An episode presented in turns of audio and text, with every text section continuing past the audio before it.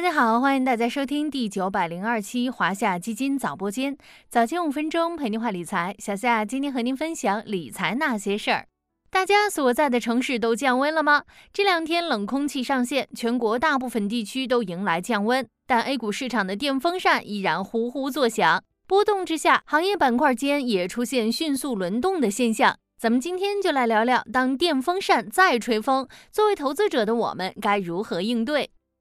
电风扇是什么样的？扇叶子转得飞快，都能转出残影来，而这也是电风扇行情的特征。小夏统计了下半年以来每个月领涨的行业板块，七月份表现比较好的是非银金融、房地产、商贸零售；八月份传媒、煤炭、石油石化表现得更抗跌；九月份煤炭、医药生物、石油石化表现突出。到了十月份以来，汽车、电子和银行的表现又更加抢眼。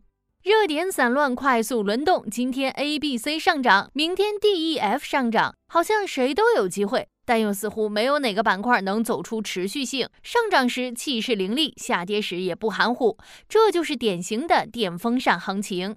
为什么会出现电风扇行情呢？一般来说，不外乎下面这两个因素：一是市场交投热度不高，增量资金不足。在这种情况下，场内存量资金往往会出现炒短线的情况，扎堆流向少数几个有消息面利好的行业，并且在短时间内及时获利了结，所以可能导致板块行情的快涨快跌。以这一波行情为例，自从下半年以来，沪深两市的日均成交额不足八千亿元，场外资金迟迟不肯进场，场内资金就只能转向存量博弈。二是行业缺乏具有持续性的利好刺激。或是投资者对于行业景气度的可持续性依然保持谨慎态度，这个逻辑也很好理解。某个行业板块如果想出现持续上涨，需要行业基本面的持续配合。如果只是突发一个重量级利好，但后面缺乏更多的行业数据去验证，那么行业板块的行情可能也只是昙花一现。当乐观情绪释放完毕后，行情可能会随之回落。行业板块快速轮动，自然增加了投资难度。遇到了电风扇行情，我们普通投资者该怎么应对呢？小夏也给大家总结了四个建议。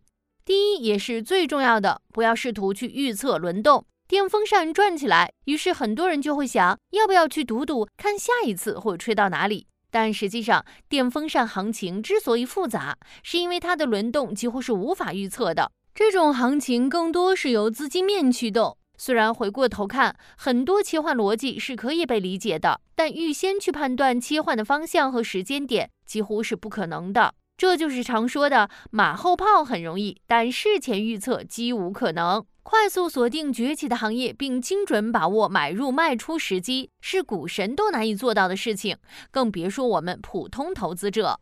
第二，从中长期多维度去看投资方向。在电风扇行情中，我们很容易被各种市场信息所干扰，总觉得这个行业好像有机会，那个行业看起来也不错。但如果电风扇行情将几十个行业都轮动了一个遍，你是否也要看好几十个行业的未来呢？与其被市场杂音所干扰，不如坚守自己的投资方法和框架，从长期维度去看行业机会有没有基本面支撑，有没有可持续性。未来三五年有没有明确的发展机会？如果答案都是肯定的，再去考虑如何布局。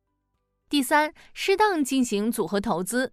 是的，又是老生常谈的资产配置。上一条小夏说，不能将几十个行业通通布局。但提前做好资产配置，适当进行分散配置，却也是有必要的。把不同资产、不同风格、不同行业，甚至不同市场的基金进行组合配置，让底层资产覆盖更多的行业板块。这样，我们即使不去追风，也能更好的适应不同的市场环境。第四，小夏还想提醒大家，长期收益来自时间，而不是偶然。不要寄望于自己能踩对每一次行情，抓住每一个机会。在长期维度上，往正确的方向投资才是更适合大多数人的投资之道。这几天有投资大佬发声看好中国股市，称 A 股大概率有超过五年一遇级别的牛市，也可能是十年甚至二十年一遇的级别。看多市场的声音越来越多，或许转机就在不远处。好了，今天的华夏基金早播间到这里就要结束了，感谢您的收听，我们下期再见。